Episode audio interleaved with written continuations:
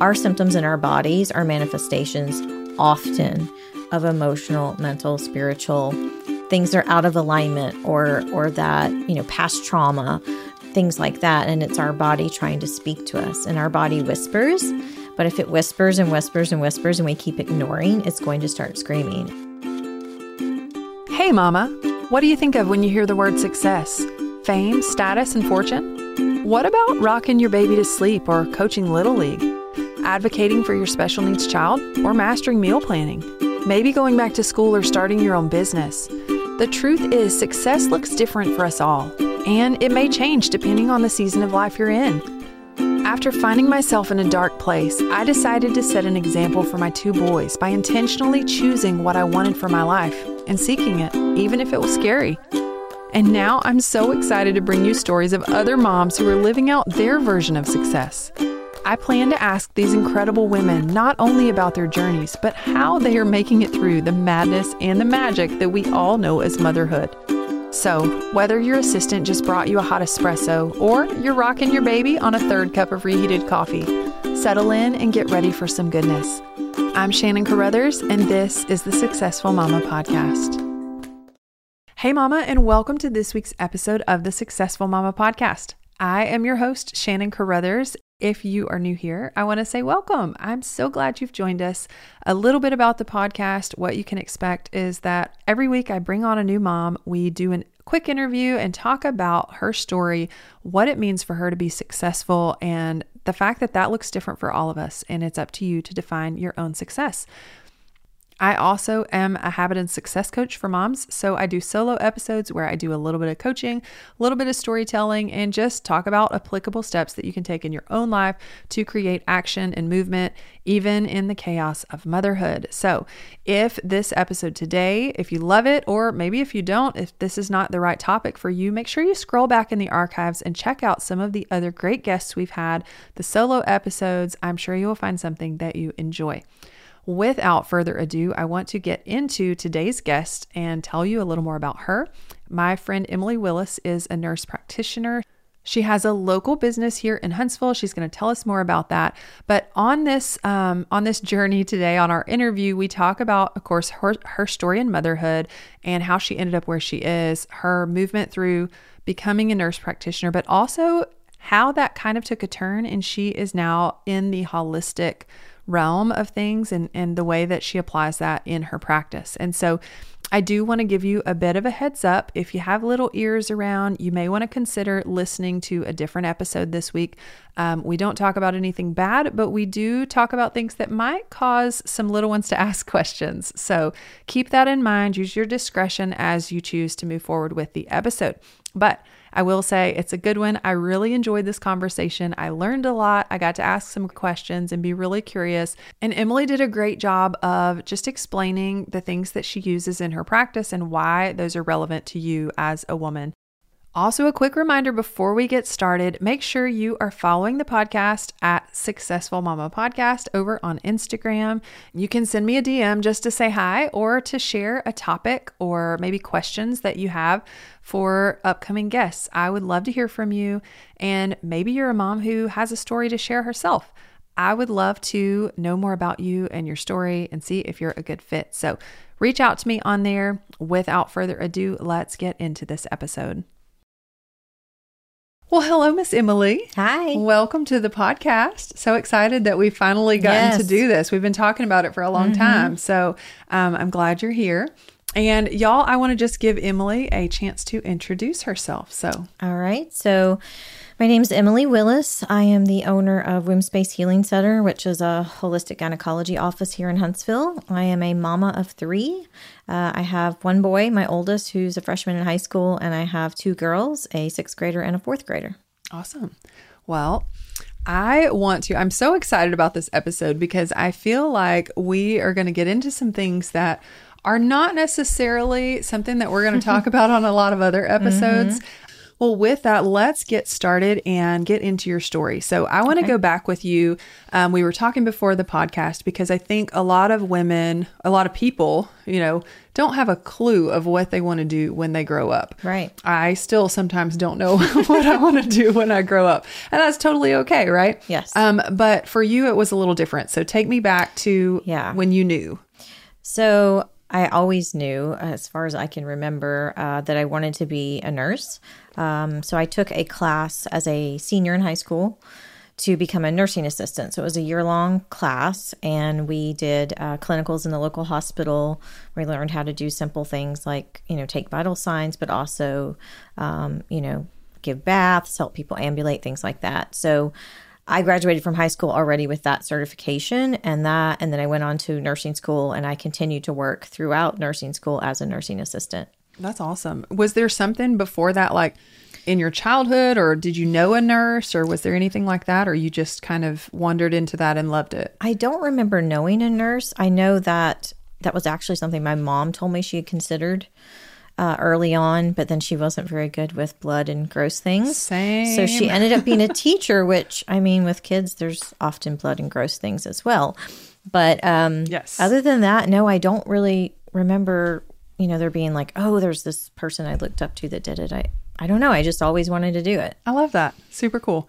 Um, so from there, you went to college. Yes, Obviously. I went to UNC Charlotte in North Carolina, where I met my ex-husband in 2000. And I graduated in 2001 with my bachelor's in nursing. Um, and then we moved to Arizona, where he got a job as an engineer. And we lived there until 2009. Our son was born there. Uh, we call him our little desert baby. Um, and then when he was six months old, we, uh, my hu- husband at the time got a job in Huntsville because he's an engineer. And of course, there's like a bajillion Yes. jobs for engineers here. So we wanted to get closer to family because all my family and his are in North Carolina. So we moved up here in October 2009. And then we had my daughter in 2012. Awesome. And uh, so, what was that move like for you? Was that pretty smooth, or were you working during this time? I had been working as a nurse practitioner. Uh, I oh, I kind of skipped that. So I went back to school in 2006 uh, when I married my um, ex husband, and then I completed that and I could graduate in 2008. Okay. So I'd only been working a couple. I'd only worked a month when I found out I was pregnant with my son. In hindsight, that was probably not the best idea, but I thought, oh, it'll take a while to get pregnant. You know, it's fine. Nope, pregnant first try. There we go. So I'm very pregnant and sick at my first nurse practitioner job, and I had him in March of 2009. Uh, took 12 weeks off, and then he got this transfer opportunity in October, and so we left. But we had lived there for four years, Okay. um, so I was there quite a while. And then we moved to Hunts. We actually moved to Decatur a few months first, and we b- bought in Meridianville. And then, uh, yeah, I it took me about a year to find a nurse practitioner job here, actually. So I was a stay at home mom, and that is the first time I learned, and there were many more that I'm not a stay at home mom person. Um, say say more about that. Why are you not a stay at home mom person? Well, you know, it, it I, and obviously, I mean, I, I loved being a mama and I loved being with my son, but we moved here and I didn't know anyone, like mm-hmm. anyone, and we had no family, so it was very isolating. I didn't have any conversations with anybody, uh, so when he would get home, it was just like, oh my gosh, there's an adult Yeah. can actually have a conversation. All I've been doing is like changing diapers and breastfeeding all day. And so I, I felt like my brain was like degrading and turning into a sponge. And I hadn't been a nurse practitioner that long at that point. And so I really was wanting to practice and get out and learn more. So, like I said, it did take almost a year, but I finally found uh, part time work as a nurse practitioner. And that's what I did um, all the way until uh, the spring of 2020 when, of course, COVID and everything hit. Yeah. Well, that's awesome. And I think I think moms, stay at home moms everywhere can relate to that Kudos to these because ladies. my goodness, I okay, so I think during that period of life, I felt the overwhelm I felt because I stayed at home. Let me think. I stayed at home from the time my oldest was nine months old until he was seven when I, I'm still at home. You know, now I'm working this, but yeah, Mm-hmm. Right. it, it was quite a long time. But especially during those early years, I remember my husband walking in the door and me just like throwing up all Mm. Yeah. the words, He, all he the called things. it verbal diarrhea. Oh, yeah. He's like, It's "Oh just gosh, emotion. It's just I need so to much- sit down and relax. So yeah, but you've been talking to people all day. Yeah, no, I haven't been talking. I've been singing lullabies. Exactly. I need conversation. And then like you go out and you're trying to interact with regular people who maybe don't have little kids and you Mm-hmm. Just you don't Yeah. remember how to adult. Like there's no, no like, conversation. I literally felt like my brain was turning to mush. uh-huh. Yeah. So it's challenging for sure. All you stay-at-home mamas out there, it is a season. It is um especially those little years. Mm-hmm. you you will get through it. You're amazing. Stick with it. You got this. yeah. Um, okay, so you found a nurse practitioner job. You began that. And tell me about the time while you're doing this. You still felt confident in this is what you wanted to do? Oh, absolutely. I had been a labor and delivery nurse. Um, oh, I didn't say that. I was a labor and delivery nurse when I graduated in 2001. And I did that. I actually loved that so much that even when I became a nurse practitioner, I still did that PRN because I loved being with women when they when they gave birth. And, so- PRN, just for people that are not familiar. as needed. So I think the minimum was one shift a month, but I usually did a couple. I, I always worked night shift as well, which is way more exciting because all the babies love to come out at night mostly. Yes. So um, I still did that. Um, when we moved to Alabama, I did stop doing that uh, because at that point I'd had a baby and it was really hard. Uh, to you know, be up all night working and then take care Right, of your baby you're all already during not the day. getting There- sleep, there yeah. was no sleep. yeah. Um, but I, I really enjoyed both. But the, the the reason I went back to nurse practitioner school was, you know, in labor and delivery, you only see women either the best moment of their life or the worst moment of their life, and it's in this very high, like energy and um, it's just I don't want to say like the ER, but it's just like an adrenaline pumping situation. Yeah. And you only see the women for that, like your 12 hour shift, and that's it. Like maybe if you work a couple days in a row and they're still there, you might see them for a few days. Um, I didn't see them through their pregnancy. I didn't see them afterwards, you know, and, and I wanted that comprehensive look at women where, I mean, now I have, you know, I have my youngest patient's 10 because she's got her period and she wanted to talk to me about her period and what she could do to make it better and what's normal and what's not. And then my oldest patient has been 93. So we're completely different seasons of life. Yeah. And now I have a lot of moms and daughters actually, which is really beautiful to see. Um, not just like teenage daughters and perimenopausal women, but adult you know, moms themselves and grandma. Like Yeah. they're all coming in Wow. and to getting to follow them through that or seeing them when they first, you know, start out as a teenager and then now they're married and they're going to have a baby and So you get that that connection and that, Mm-hmm. that relationship. continuity of care. Yeah, Right. absolutely. That's really cool. My my little sister is a labor and delivery nurse. Mm-hmm. She works night shift. And so I've heard plenty of the stories. Shout out to Olivia. Hi. I know she's listening. Um and so yeah, I Mm-hmm. Definitely could see the difference in why you would enjoy that side of things as well because Yeah. um it it takes a special person to do that job for it sure. does. And I, I do miss that. Um, I did go back and briefly do it at Crestwood um, between jobs for about six months. Yeah. but you know with kid and i've thought about doing midwifery but again i've got three kids so Right. doing what i do i actually in my opinion get the best of both worlds i mean i'm not there right at that delivery moment anymore but i get everything before and everything after Yes, that's and i get to love on those cute little babies when mama comes back so I love that. I love it. So, um, so now, do you you don't deliver though, or attend births in, in any way because you're No. doing the care before and the care after? Just to clarify, Nurse practitioners can if you complete your midwifery degree. I did not complete that portion because, again, um, I worked with a lot of midwives in Tucson, so there are a lot more um, birthing centers and home deliveries and a lot more um, holistic care for pregnancy. And again, it's a calling because those women, I mean, they work 80 plus hours a week. They're always on call. And again, you know, kudos to them, just like the stay at home moms. It's just not something that I felt like I could do and be a good, the best mama I could be right? um, and get sleep. Yes, sleep So- is important. So there again, I you know, But I love think I get the best of both worlds. yeah, and I love that you really evaluated that for yourself and for who you are and what you want. You know, Mm. Yeah. deciding you tried the stay at home mom thing. It wasn't for Mm-hmm. you. You realized that like just assessing things along the way as you Right. Mm-hmm. as you went and shifting. And we're going to talk more about that here in a second, but um let's keep going. Yes, let's keep going in your story. So you become a mama. Mm-hmm. Your your son is born and you're you begin working again. How is how Mm. that transition? How is newborn life with mama? It was really hard. He had, um, I had a really difficult delivery. I had preeclampsia and I had a vacuum delivery and a fourth degree tear. So I don't know if everybody's familiar with that, but I tore all the way to uh, my anus. And so it was a really hard recovery.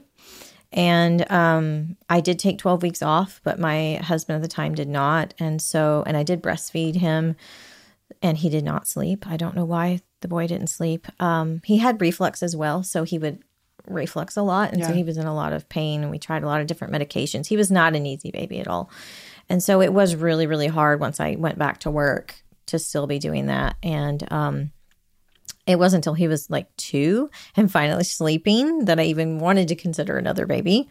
Um, and then we had my daughter, and it got even harder because I thought my son was a hard baby, and he was nothing Oh no. compared to my daughter. And my mom, I still laugh about this every time.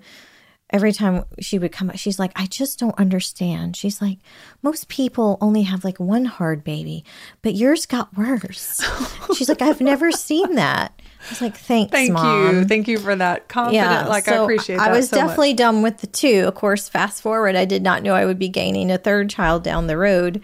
Um, it was really, really hard. I mean, honestly, part of me wanting to work outside the home was to just escape and have that adult time and Yeah. use my brain and my education and help women. Of course. Um, and it made me appreciate my kids more when I got home because I did miss them. Yeah. And and I get that for sure because, you know, I feel like I'm getting more of that now. Like Mm-hmm. I get to have adult conversation. I get to, like you said, Like- use my brain and think about things and and focus on stuff that is not Mm-hmm. just learning ABCs and, you know, colors and all Right. that. And and it helps me in a lot of ways to become better for them when when I'm You're a better mama. I'm a better mama and a better wife for it because I work. And But- that's it's self care for me. Part of that is self care. Exactly. And that's what I was going to say is I think that that's not always the case, which of course Mm-hmm. you know is the whole point of this podcast. The whole purpose is Right. to talk about the fact that we all have our different journeys. We all have our stories and what success means to us. Mm-hmm. Right. And they can look totally different and yet we can still learn from one another Mm-hmm. and, and have conversation and, and find,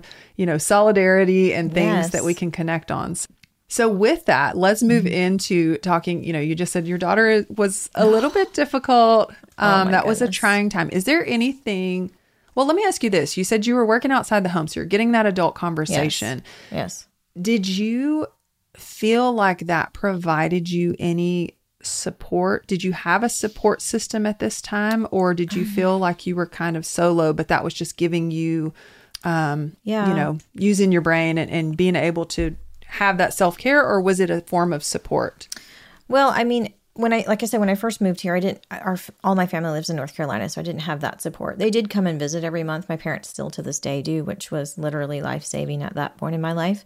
Um, but I had joined some moms groups, and I had met some other mamas, and you know, my kids had little playmates and things like that. Because when I could work, I worked part time, so on the days that I didn't work, we could go to play dates and things like that. So I did cool. have some good mama friends that I had gotten.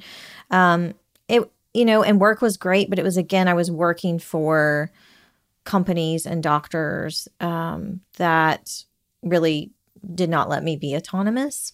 And at that point, I wasn't very down the woo woo path or the natural holistic path at that point. But even then, it was like, okay, there's it's just, just it's not right. And so every couple of years, I'm like, okay, let me go try it. And so I, I have had several different jobs in town. Um, one I met my best friend and so we would work together. She was my my nursing assistant and so she was a huge support to me because I saw her every day at work Right. and uh, but it you know that was more of a a work friend support. She was she's not a mom, Right. so I didn't have that component to it, but I did have mama friends. Yes. Yeah. Gotcha. Okay. So you've got some support there, Mm-hmm. but then, um, you know, life is happening Yeah. and uh, things didn't quite turn out as you had expected. So why don't you talk Right. a little bit about that? Yeah. So when I had my son, things started um, going downhill with my ex husband. Um, you know, he had wanted children, he said, but then when it actually came to the parenting, I was the only one doing the parenting. And I was also working and doing everything in the house as well, all the cooking and the cleaning. And as the years wore on, that uh, led to a lot of resentment between us, a lot of fighting and yelling, and um, just to the point where I was avoiding my own husband. And uh, you know, I've heard so many stories about people that stay in marriages for their kids. And, you know, I stay in it for the kids, I stay in it for the kids. So I kept staying in it for the kids. And then it got to the point where it was like, this is not an example of love and marriage that I want my kids to grow up thinking is normal. Mm-hmm. Uh, where, you know, literally your parents can't stand each other. And right. so I finally got to that point in 2018 where I said, you know, this is, I just can't continue on like this. I had a medical problem that I'd struggled with since the delivery of my daughter as well that uh, didn't allow me to sleep. And I was in chronic pain and just everything just kept building and building. And so I finally, um, you know, asked for a divorce in 2018. And at the time, you know, it was really, really difficult on my kids and on myself and on my ex. Um, but in the long run, I mean, I have a beautiful life now, and I it, it gave me a lot more clarity on what I'm willing to accept in a partner, what I'm willing to accept in a co-parent. And if I had not had the experiences that I had, even though a lot of that was negative, I wouldn't be where I am today. Right. And it made me a lot stronger in um, my self care routine. Um, you know, when I became a single mom after my divorce, I had half the time without my kids. I had never had that. And so I'm like, okay, what do I do with myself? Right. And that's when I became, uh, went down that path of self healing and looking at uh, non traditional therapies and, you know, claiming me again. Because when we become moms, I'm sure a lot of people can relate to this. I, you know, when I was at home, I wasn't Emily. I was Yuri's mom. I was Lily's mom, and there was no me a lot of the time. And I lost so much of that along the motherhood journey, which happens a lot, but you know, we have to realize like we're better mamas when we take care of us. Right. And we're better wives and we're better women. And I had completely forgotten that. And so it was a lot of rediscovery of who I was as a person. Yes. Not just as a mama. Yes. And and I think that's something that um you know, you ought to look up the term matrescence if you're listening. Mm-hmm. Uh, matrescence is it's essentially like adolescence. You're going through a transition, right? And in matrescence, when you have mm-hmm. a, a, new baby, you're having to to figure out who you are now right. as a mama. You know, right. you, it, you're not the same person. You no. are the same person that you were before in some ways, but mm. not not in most because right. now you have this tiny human mm-hmm. you have mm-hmm. different responsibilities mm-hmm. and you have just a completely mm-hmm. different view on life i think yep. most of the time um, and so discovering who you are and what you need yeah.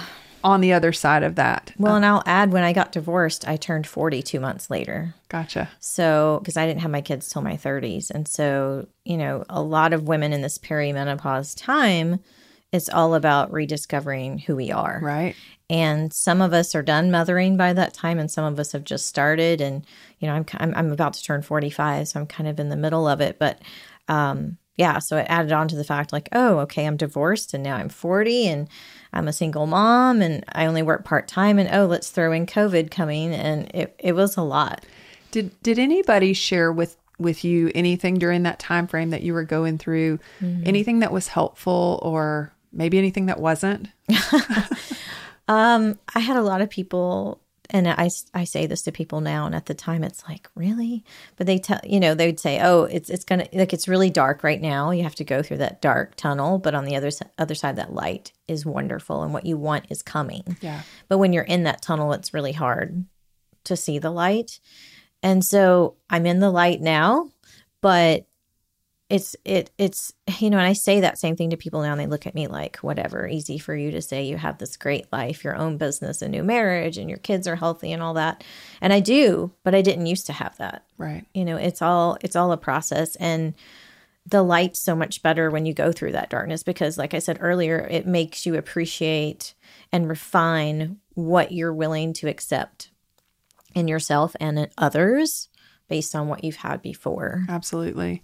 And I think it also, you know, it serves to it's something that we can share. You know, Mm-hmm. we've talked about that on the podcast multiple times and the fact that your story matters and Yep. that you have that and you've walked through that and now Mm-hmm. you're able to help someone else. Just like you said, I've told other people that now because you've been through it and you've Right. been there. And so it's difficult to see Mm-hmm. in that moment. Oh, I heard a quote. Who was it? Oh, dang. You got to remember I yeah, I'm not going to remember, but anyway, he essentially said that he was in acting school Mm-hmm. and that d- there was this scene and he was supposed to walk in the door, Mm-hmm. but previously the guy had accidentally gotten a chair lodged in the door, so he couldn't get it open or something, and so when he was trying to figure out what to do next Mm-hmm. because the chair the, the door wouldn't open um, he talked to the actor afterwards and he was like you need to learn to use the difficulty use the thing you know Right. Mm-hmm. it's in the way obviously there's a chair there how can you use that to your advantage based on what you need Mm-hmm.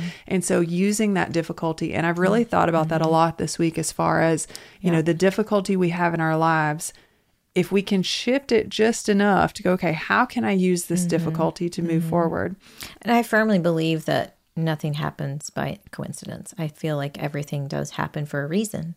And it may not seem like a good reason at the time, but everything does happen for a reason. And there was a reason I went through all of that.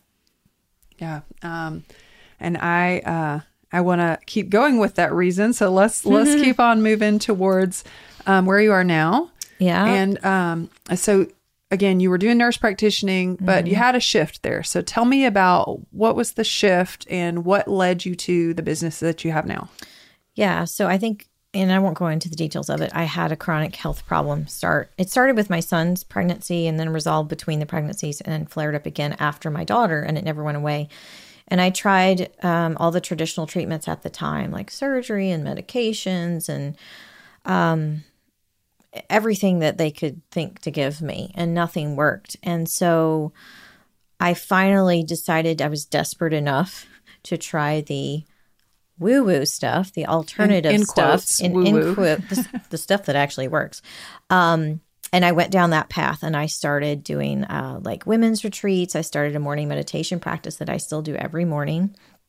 I started seeing an acupuncturist. I started, um, I had always practiced yoga, but more yoga, breath work. Um, I started working with Reiki practitioners and energy healing, you know, all these things that are very mainstream in other countries, but are not here Right. and and i just really started to work on myself a lot because as i said i had my kids were gone half the time and i was by myself like what do i do with myself well how about i heal myself Yeah. and so i started doing all of that and i mean literally just getting debra- uh, divorced and away from a, a marriage that was very unhappy probably resolved 70% of my symptoms just in doing that which told me a lot of it was emotional and mental and for me spiritual. And i was just in a situation and an environment that was not healthy for me. Right. and so um eventually you know within a year i had completely taken myself off the one medication i had been on for it that kind of helped. Whereas i had tried years before many times and could never do it. And i literally just quit. I just Wow. quit. And i'm not saying i never have any issues anymore but it's exceedingly rare and there just really wasn't the reason traditional medicine wasn't helping me is because it wasn't actually anything physical. It was my body showing me symptoms and trying to tell me things, but it wasn't physical in cause, if that makes sense. And that's where my practice comes from is that there's so much our symptoms in our bodies are manifestations often of emotional, mental, spiritual things that are out of alignment or or that, you know, past trauma. Um things like that and it's our body trying to speak to us and our body whispers but if it whispers and whispers and whispers and we keep ignoring it's going to start screaming and it will bring you to your knees it will bring you to the ER it will bring you to a crisis to get your attention and so I practice I you know I don't ignore the physical but it's never just physical like we are we are complex spiritual beings and um, to get complete holistic healing you have to address all those levels you can't just say oh you have a headache here take some ibuprofen okay there's more to it than that Right. now i'm not saying like you know, if I if I'm in a car wreck today and like my arm gets chopped off, please take me to the hospital to a surgeon Right. and let them try and put it back on. Like that's completely a Western medicine kind of thing. Yeah. But for like 85% of other things, it, it's not it's not going to get you healed. It's not going to get you back to your ultimate health because it's not addressing it all. Yeah. And I, I think that there's definitely, you know, we have our traditional Western practices Mm-hmm. of we go, we get diagnosed, we get the Mm-hmm. pill, we take it home and we feel better. It's a Band-Aid. But it's yeah, it's a band-aid oftentimes. And and I'm so grateful for those band-aids because a lot of the times they have like I mean, Right. you know, helped I mean, me they'll survive help in the short Yeah, term, right. but then it, you have side effects from those. You have, um, I mean, gosh, especially the side effects from medications are just insane.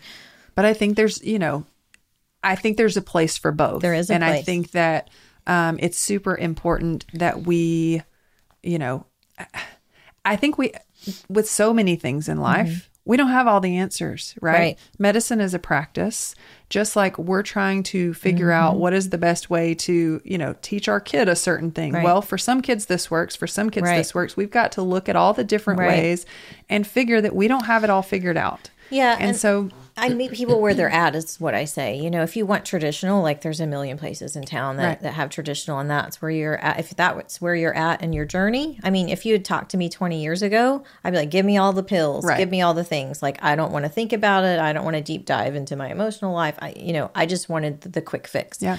And so it, you know, I do have patients that are like that. I, I mean, I'd say it's like 5% of my patients because again, you can get that anywhere. right. Um, but for those of us that are looking at it more broadly and holistically, and maybe they, unfortunately, I get a lot of last resorts. Like I've been everywhere and I've done everything, and you're the only one that's left.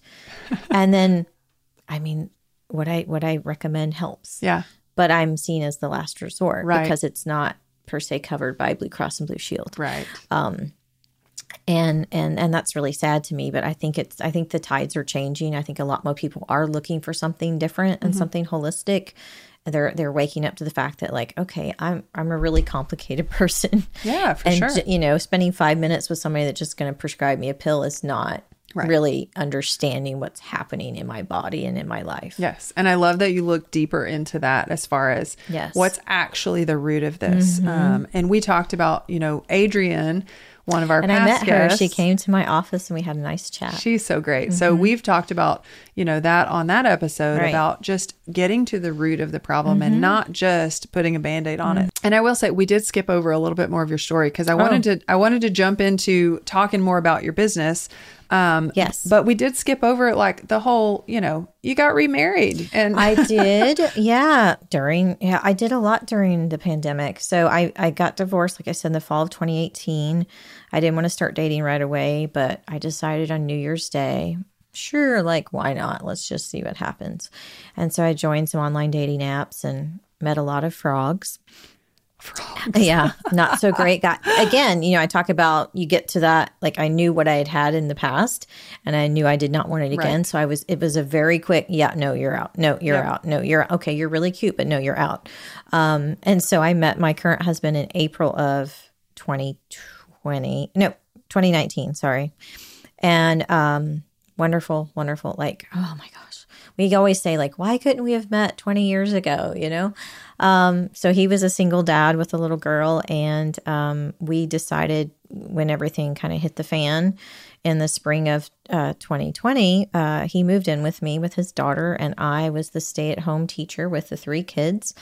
And his daughter, um, she has, she had, I couldn't understand her at all when we moved in together. She was five, she has severe speech uh, issues and a lot of anxiety from um, trauma when she was younger, and some more that uh, is going on with her biological mom.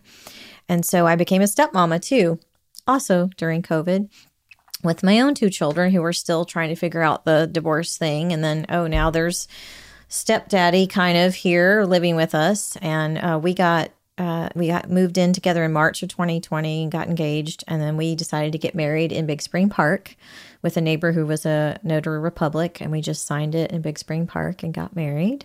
Um, we had a ceremony in October of that year. But um, yeah, and we, you know, kept doing the stay at home thing. And then I went to a yoga class in May of 2021 and just had this epiphany in the middle of a yoga class that I should start my own business because I had continued to look for jobs online, you know, during that whole year staying home with the kids. And I could never find anything that was a good fit because I was looking for something that didn't exist, what I was going to create. And so, for whatever reason, I was enlightened with this idea in a yoga class. And I told another friend of mine that was there with me, who's a nurse practitioner, I told her about it. She goes, Well, thank God you finally figured that out.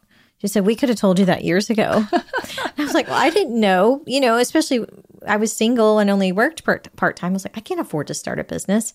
But then this wonderful man came into my life and we got married and he has a great job. And so I was able to do it. I was able to follow my dream. And that's where Womb Space Healing Center came about. Um, I came up with the name because Uterus Healing Center doesn't really sound that great. No, I would say probably yeah. not, not the same yeah, ring to it. Yeah, or, or, like Vagina Clinic. None of these are really great names. No, I don't think I'd swing you, by the to go there. Clinic. But it is our womb space. It's where we create life. It's where we create ideas. And um, so Womb Space Healing Center sounded great to me. And so I opened August 1st of 2021 in Madison. I love that. Mm-hmm. So awesome. Um, and so I want to talk a little bit about your, um, you know, your practice, some of the things that are, as you know, as you said, a bit woo woo, mm-hmm. a bit mm-hmm. different than our normal practices um, that we use here. And so I want also all the traditional. All the traditional. I do all the traditional yes, as well. Yes, which is great because it's an all in one. You get, mm, you know, right. you get what you need and you also get what you need that you didn't even know you needed that sometimes. you didn't even know yeah right so um, i want to talk first about flower essences because yes. you were trained to do this mm-hmm. certified mm-hmm. tell me tell me about that so that came about that was something i forgot to mention back when i was having that health crisis that was another thing that i uh, had a practitioner use with me and so most people are familiar with like herbal supplements and right. tinctures, teas, things like that, even um, essential oils. Mm-hmm. So they are made from a physical part of the plant. Okay. Right. So when you use herbal medicine, which I do use a lot of herbal medicine, um, you do have to be wary of, you know, someone's allergies. Are they taking any prescriptions that could interact with? Can they be allergic? Things like that. Um, but when you're working with flower essences, they're not a physical part of the plant. So this is where you have to, you know, get on board with me that we have souls, right? We're not, I mean, at least I feel we have souls, we're unique. Um, and so plants, you know, our pets, anything that's living on the planet has an essence or a soul to it. And those properties, that medicine is different than like the physical part of the plant. So, flower essences, if people are familiar with Reiki, working with your chakras and blocked energy, that's where acupuncture comes from. They're putting these needles in different meridian points to help move stagnant and um, blocked energy. So, that's flower essences. I call them the emotional pooper scoopers because you know, say you go to a traditional uh, doctor's office and you say, like, I have really bad anxiety. Tons of people have anxiety. Okay, well, here's your prescription. that they don't care why you're anxious. Right. They don't they just want you to, you know, take your pill and not bother them. For me, it's okay, you have you came to me, you have anxiety. Okay, well let's figure out why you have anxiety. Let's go all the way back to your childhood. Like what has happened to you along the way because you don't go to bed all rainbows and unicorns and sunshine and wake up the next morning having panic attacks like that just doesn't happen um, and so it's to get to that root and to emotionally poop or scoop it out. And so then we're healing the root cause of, say, your anxiety. And then you don't have anxiety anymore. So, so do you talk about this like in your sessions as far as almost like a counselor you would discuss right, that with? Right. And it is sort of like a counseling session. And, you know, I tell people, yes, in nursing school, I had psychology courses, but I am not a licensed counselor. Um, I'm not a psychiatrist. And so, um, it is in in some ways that that way, but I ask I ask things that maybe no one else is going to ask. Um, in particular, and this kind of goes to my um, training with Huntsville Crisis Services. I want to know about trauma, and I have very sadly been schooled in the fact that I am in the minority because I have not had any kind of trauma. Um, nine out of 10 women that come to me with a gynecological problem, they've all had some kind of trauma whether that's physical abuse, sexual abuse, rape, um, even just uh, having abortions, um, you know, date rape. I mean, there's there's so many, and some of them all of the things I'm mentioning. Right. And to think that those have no impact on their special womb space, I think is laughable because it does. Yeah. Like our body keeps the score. We hold our emotions in our body. Oh, absolutely. And when someone has been violated and traumatized in that way, it's going to it's going to affect them. I I honestly and, and the more I read and the more I you know there's a lot of holistic people I follow um, on social media. You know things like endometriosis, PCOS, infertility. They should be exceedingly rare, and they are exceedingly common this in this day and time right. because of all the, the things that have happened and continue to happen to women. And so, you know, you can go to the doctor and, and, you know, they can diagnose you with PCOS and they can give you a birth control pill, but that's not really fixing why their body's doing what it's doing. And so when people come to me, I'm looking at it, okay, yeah, we have the physical part, but we also need to address the emotional part. So what what's happened in your life? And there's always something Yeah. if not a multiple multitude of things. Right. And it's not until we address all those things that we get healing. So the flower essences would probably be the most quote unquote woo woo thing I do. Yeah. But um, when I do a consult with a patient, whatever she comes in for, I I tell them I lay it out like a buffet, and I you know all if you think all of it's crazy, that's fine. It's your body, it's your journey. But I think if you're here sitting talking to me, you're looking for something different. Um, honestly, most of the time it's like, oh, I want to try like ten things you just told me, and I say, okay, no, we got to slow down. Let's do like one or two little at a time. Let's do one or two because if you try ten at one time, we don't really know which one's serving you more and unless you're independently wealthy and can just spend like millions of dollars then y- you know we need to because every like you said everyone's different right? Right. we all have different bodies so you know i could have five women in front of me with with endometriosis but they're not all going to respond the same to all these different treatments of and so it's figuring out where that lands for each person Yeah. And and so I took from your website um, just for a little more um, definition. It says flower essences are liquid, energetic medicine derived from flowers, plants, and trees. Um, and then a little bit later, it says basically a flower essence helps shift and move deeply held patterns or beliefs Yes. imprinted in childhood that are now affecting us into adulthood. yes And so it says they have used been used for centuries in ceremony Mm-hmm. for spiritual development and to heal. So although this is not something you I didn't don't- invent it. I don't know that I've heard of flower essences before I met Mm-hmm. you, um, but obviously this is a practice that has been used for quite a long time. It has, um, just like herbs and, and many of the other things on my website that I think you're going to bring up. I, I didn't invent any of these. Right. I do make some of my own flower essences. Uh, many of them I've gotten from my teacher, who I got the certification from. She had a company and some other trusted suppliers. Um, but you can actually make your own as How do you how do you make them? Because you said it doesn't come from a Yeah. What is well, so um, oh gosh, how do I make this really simple? So I could be out on a hike? Okay. and I just see this really pretty flower or something. Um, and I can make flower essence from that. Now, you don't want to get, you know, you don't want to stop on the side of a road and pick a flower where there's been exhaust and trash and all this stuff on it. You want something very clean and, um, you know, without pesticides and Right, things like right. that. And so you actually, my process is I sit with that plant, I draw it, and I just kind of hang out for a bit. And I see, and, and it's gonna, this is gonna sound woo woo, but I see what, what it tells me it can help with. And I just, I just get that message and I get that download and I say, okay, all right, I'm going to take you home. So I, I always have paper towels with me on, on my hike because you don't want to get the oils from your fingers on it. And you take, say, the leaf or the flower, whatever you want to take. You take it home and you put it in a bowl of water out in the sun. You leave it for three hours, and that essence of that plant will go into the water with the help of the sun. And then when you're done, you take the flower out. I usually dry it and I'll use it. Um, I'll, I'll flare it back in the yard or whatever, rather than just throwing it in the trash. Because to me, that's disrespectful to the to the plant. Like, thank you for what you're giving me, and that water is then that's the essence, the flower essence. And so you put it in a bottle, and you preserve. Um, each bottle has a tiny bit. It's going to sound funny, tiny bit of brandy in the bottom, not to get you snockered, but it helps keep bacteria from growing and just preserves it. Um, but it's it's pure spring water I get in glass bottles, and I use a glass bowl, and um, that's how you create it. And I'm also very, you know, I don't sit there and watch it for three hours. That would be kind of hard to do, right?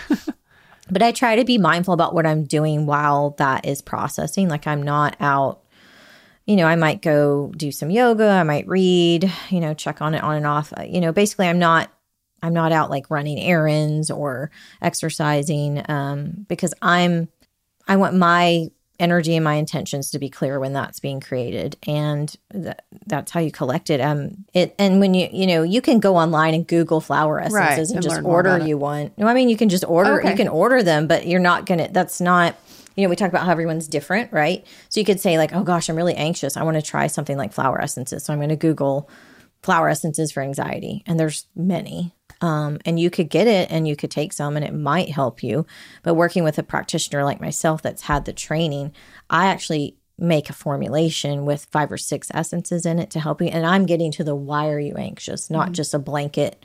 This one's for anxiety. Gotcha. because i can see five different women for anxiety. They all get five different formulas Different because they have different bodies and different experiences So if I have someone listening who says, Mm-hmm. "Okay, Emily, like I'm on, I get what you're saying. Mm-hmm. You know, I, I think there's some some room for different treatment or different things, but I'm not so sure about this flower Mm-hmm. essences. What what would you say to them? that's totally fine Yeah. yeah Is there any? I mean, anything that you would encourage them to try or or read or anything to? Um, there are, I mean, there are some books, but really what I tell people is, you know, honestly, I don't get a lot of people that say that because once I explain it, and I've, one of my questions I ask them on my uh, intake form is, do you have any form of trauma? Which again, nine, ten, nine times out of 10, there's a yes there.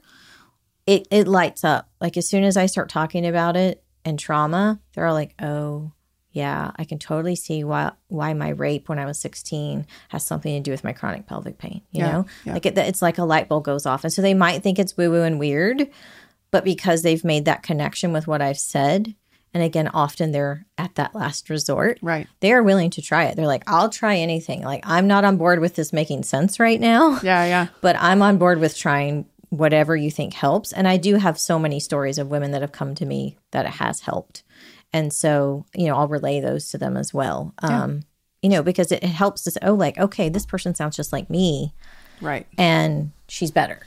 Right. Yep, that Yeah. makes sense. Yeah. So um, I, I also want to talk about again, like you said, um, not using what did you call it, the vagina center or something? Yeah. Clinic. the clinic, yeah, vagina clinic. Don't stop by here. Um, you also probably would not use vagina crystals. No, right. So we've Or come va- up with You a, could say vagina steams, but I think yoni is a much better word. Yeah. So it's a um the Sanskrit word for for vagina, which is actually uh, another way of saying sacred passage, which I think is pretty amazing, right? Like we we birth children through right. there. It is a It's sacred a very passage, sacred right? passage. Yep. Yeah. So, um, and again, I didn't make these up. So, uh, yoni steams are herbal steams for the vagina. So I tell people think about, um, you know, when you go get a facial and they use the steaming thing on your face and how good it feels. That's it. Literally feels like a facial for down there. I know that sounds funny, but it does. But it's a mucous membrane. You know, our mouths are mucous membranes. You're not going to get any benefit from steaming your elbow. Like there's nothing special about our elbow. But the vagina, you know, we have babies, we um, have sex. We it, it's a it's a unique area, and it is a very absorptive area. Um, I don't know if people. I date myself when I tell this story, but however many years ago, there were all these college kids that were soaking tampons in alcohol and then putting them in their vaginas Okay. or their rectums, and they were dying from alcohol poisoning. oh my. And the reason was because you bypass the stomach and the liver and it's going straight into your bloodstream. So when people ask me like, "Oh, that sounds crazy. How how does your vagina absorb the herbal medicine?" That's how. that makes sense because, like you said, bypassing those things. It's a direct directly into the bloodstream. So that's a really horrible story, but I'm just trying to make the point of that's why these things work. And so women, you know, back I mean, this has been since biblical times. They would have their little fire and they'd simmer their herbs over the in a pot over the fire. And they actually at that point they would just have on the long dresses and they would just stand and put the dress around it and stand over the steam until the steam went away. Um, and you know, there's different herbs for different issues. Like maybe someone needs healing after childbirth, or maybe it's an older woman with some dryness and discomfort. Maybe it's someone with chronic um, yeast infections, and so it's different herbs for those different things. Um, and these I recommend. I absolutely do not recommend douches because you're washing out your good bacteria. right. Um, so that's an important point I want to make because there are a lot of herbal douches out there and they are not not good. the same thing. Not so, the same thing. So I would also say with the story you just told us and Mm-hmm. the fact that you're absorbing those things, you you Mm-hmm. probably would need to be careful as far as what is going into this steam. Yes, yeah. So there are many online. I have some at my office that I've custom made with um, Jessica of Remedy Herbs in Lowe Mill because she's an herbalist. I am not. I always give people that disclaimer. I'm not an herbalist. I know a lot about them, but I'm not an herbalist. So she did her part for the herbs, and then I added some flower essences for particular issues. Um, and so, like I said, I have. I even have one for conception to help women conceive. And so, yes, you you don't just want to throw anything in there. And so tell me, so this is something you do at home, I'm imagining. Yes, yes. Okay. So There tell are- us about the process of what There that- are places around town that actually, I mean, in other parts of the country, there are places that you literally go and you do that. Oh, and they have like steam seats where you sit and there's like a little hole in it and you sit over the steam. like um, a spa day. Yeah, I'm, and, and this may come in the future at my office. I just don't have any room right now. Um, so what I do, so I have, um, I got it off Etsy. It's a plastic seat for those of us that have had vaginal deliveries like myself. Um, remember this the uh, sitz bath seats that used to fit on the toilet, and it Yep. had the little base, and it would spray water up. So there's no spraying of water, but uh, mine looks like a plastic sitz bath seat that I got off Etsy for 20 bucks, but it has the little basin in the bottom. And so I simmer the herbs on the stove and then I pour that into the basin. And you do have to make sure you don't. I, I did scald myself the first time because I boiled it Oh, instead of simmering it. And you could have peeled me off the ceiling. I was like levitating. It was so bad. So please, ladies, you have to test the steam first. Um, but then I sit down on my toilet. I put a blanket over my lap. I read a book. I might play music. I mean, I just hang out for 15, 30 minutes till it stops steaming. And I mean, you can get super fancy. I mean, there are people, you can get a $300 Yoni steaming seat on Etsy that's made out of cedar and it's like this glorious throne. I don't have the money or the Right. room for that. Um, you can just be really basic. Or if you want to just use your pot from the stove and put on a long skirt, set it on the floor sit- of your kitchen and stand, stand over, it, over you it can like do that used to too. do, yeah. You can do that too. So it doesn't have to be expensive. So that's the process Gotcha. for okay. those. Mm-hmm. Very cool. Um, and then also tell us a little about yoni crystals. You talked about that Yes. some on your website. So um, you can use these for a variety of things. Um, they come in different sizes. So think back, um, you know, like you go to a traditional. I'm going to give you one example. You go to a traditional office and you're like, hey, you know, ever since I had my babies, I, I, I pee on myself when I cough or sneeze or whatever. Um, pumpkin patch on that bouncy thing the other right day. Yeah. right or or I like I have other bladder issues like maybe I if I get that urge to go I have to go like right then or I'm gonna have an right. accident right um or maybe it's just discomfort like I just feel this pressure and on exam they have a prolapse of their bladder or their uterus or something so in that way you know traditionally the doctor's going to say well go home and do your kegels Yep. but nobody shows you how to do them there's a wrong way there's a right way um and that's not really very helpful like just go do your your kegels physical therapy is great. I do refer women a lot for that. But the eggs, I feel like, add this additional layer because it's something physically in your vagina that you're having to hold. And you do exercises with it to strengthen your pelvic floor. So rather than just say, go do your Kegel, I'm going to say, put in this egg and do some squats or, or whatever. Um, and they, like I said, they come in different sizes. And so the idea is you're not straining to hold something in there. You have enough pelvic strength uh, vaginal tone to hold it in there. And yeah, these have been around since like ancient China, thousands of years ago. And then to get the added woo woo layer, depending on what the crystal is, it can help with different things. So um, often, the, the first one, jade and um, rose quartz are probably the best to start with just because of their qualities. But um, the idea it, they also increase um, blood flow to the area. They help with orgasm. I mean who doesn't want a better orgasm? Um, and uh, especially for women as they get older a lot of times that and not just older women that have had any kind of trauma that the vagina is very desensitized and numb. And so it helps bring sensation back to that area as well again like having something physically there is different than just saying you know we could sit here right, Right. now and go i'm Kegel, doing my okay. kegels not that that's horrible but this adds a whole nother layer to it. And again, you know, traditional medicine, oh, you, you pee on yourself. Well, you need surgery. Right. You need that mesh surgery with all of its consequences. Um, and, and they, most people don't need that. Gotcha. This would be the thing to try before Yes. going that route. Surgery should be the last thing, and it's often the first thing. Right. And it's not just like, you know, going to check out a book at the library. There's a lot more to it, and there's a lot of recovery time and consequences. And I feel like, you know, so many of these Western things that are recommended, like it sounds great when it comes out, but then it's like, oh, well, now, you know, there's all these lawsuits and there's, you know, this and that. And that's why it's like, don't jump on the bandwagon of immediately the only solution is let somebody cut into my Right, body, you know? Right. Yes. Well, um, so many great things you've talked about, and um, why don't you just give people, if they want to find you, find Mm-hmm. Okay. more about you, where where can they get connected? Yeah, so my website is wombspacehealing.com. So pretty easy there. I'm located in Huntsville between Drake and Airport exits. I'm at uh, 3315 Memorial Parkway, Suite uh, 501.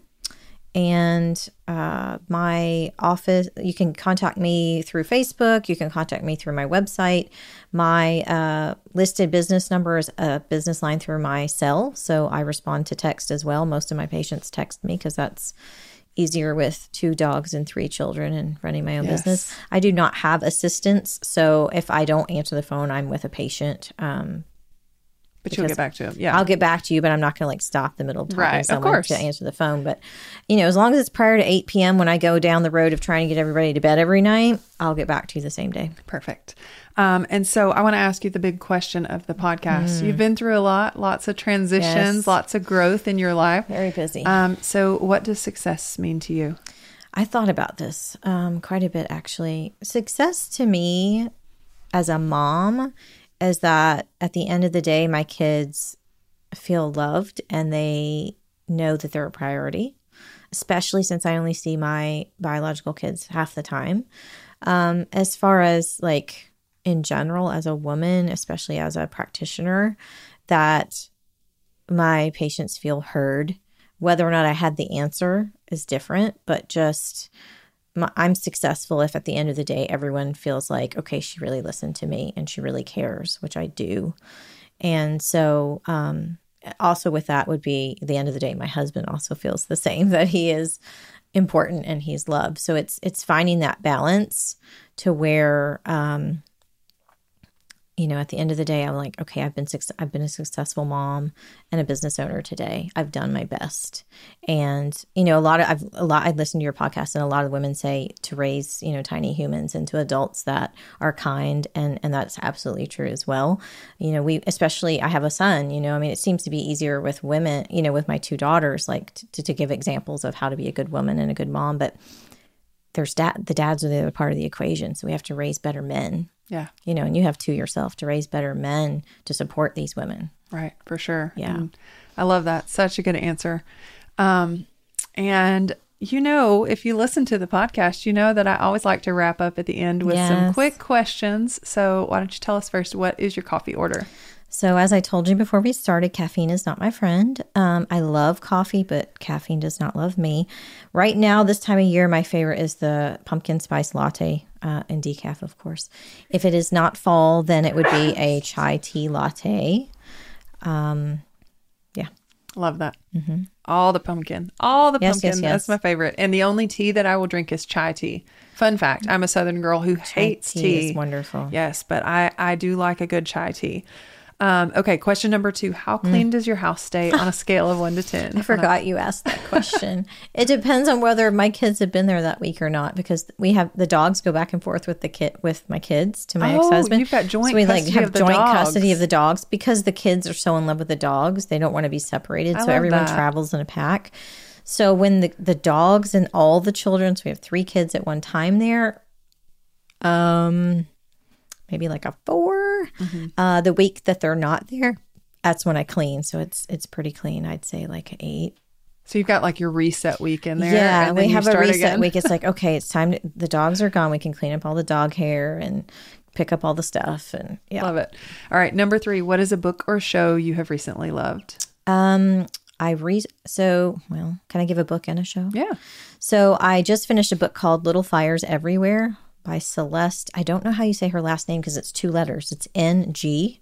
Okay. and it was it's a fiction uh, book but it was fantastic and then i'm currently watching with my husband on netflix travelers and it have you heard of I've this not one? heard of this. We've we, t- we yeah, tend to like like the sci-fi kind of stuff so it's it's our current day, but there are people, travelers, that come in and at the time of someone's death, their consciousness takes over that person and they're trying to. So the future is really bad, like mankind is ending. And so they're coming back in time to try and change things in history so that we don't end up in this terrible Oh. outcome many years later.